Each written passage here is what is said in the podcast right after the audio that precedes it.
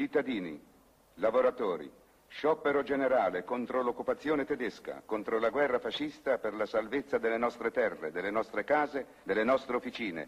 Come a Genova e a Torino ponete i tedeschi di fronte al dilemma a rendersi o perire. Queste sono le parole che riempiono Milano. È la mattina del 25 aprile 1945 e a pronunciarle è il partigiano Sandro Pertini, dalla radio Milano Libera. Queste parole sono simboliche, rappresentano la libertà. Milano è nella Repubblica di Salò. Lo sciopero è programmato per le 13, ma è già iniziato con la liberazione della Pirelli in Viale Sarca. Ma i fascisti non stanno a guardare e cominciano degli scontri che porteranno a numerosi decessi.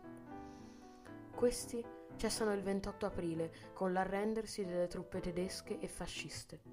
Il 30 aprile arrivano a Milano anche le truppe alleate, ma la città è ormai liberata.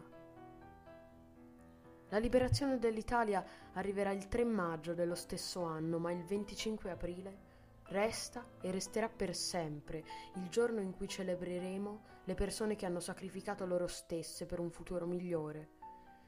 Queste persone che hanno lottato per noi, per la nostra libertà, per un sistema più egualitario verso tutti, anche i più fragili. È per questo motivo che noi festeggiamo il 25 aprile, non per colore politico, ma per ringraziare chi ci ha salvati dalla dittatura per ringraziare chi è morto per noi. Ma torniamo indietro, al discorso di Sandro Pertini.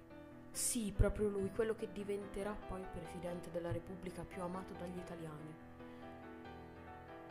Molti anni dopo, nel 1970, Pertini pronuncerà un discorso in Parlamento. Qui vi sono uomini che hanno lottato per la libertà dagli anni 20 al 25 aprile 1945, nel solco tracciato con il sacrificio della loro vita da Giacomo Matteotti, da Don Minzoni, da Giovanni Amendola, dai fratelli Rosselli, da Piero Gobetti e da Antonio Gramsci.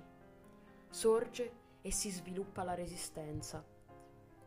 Il fuoco che divamperà nella fiammata del 25 aprile 1945 Giustamente, quando si ricorda la Resistenza si parla di secondo risorgimento, ma nel primo risorgimento protagoniste sono minoranze della piccola e media borghesia, anche se figli del popolo partecipano alle ardite imprese di Garibaldi e Pisacane.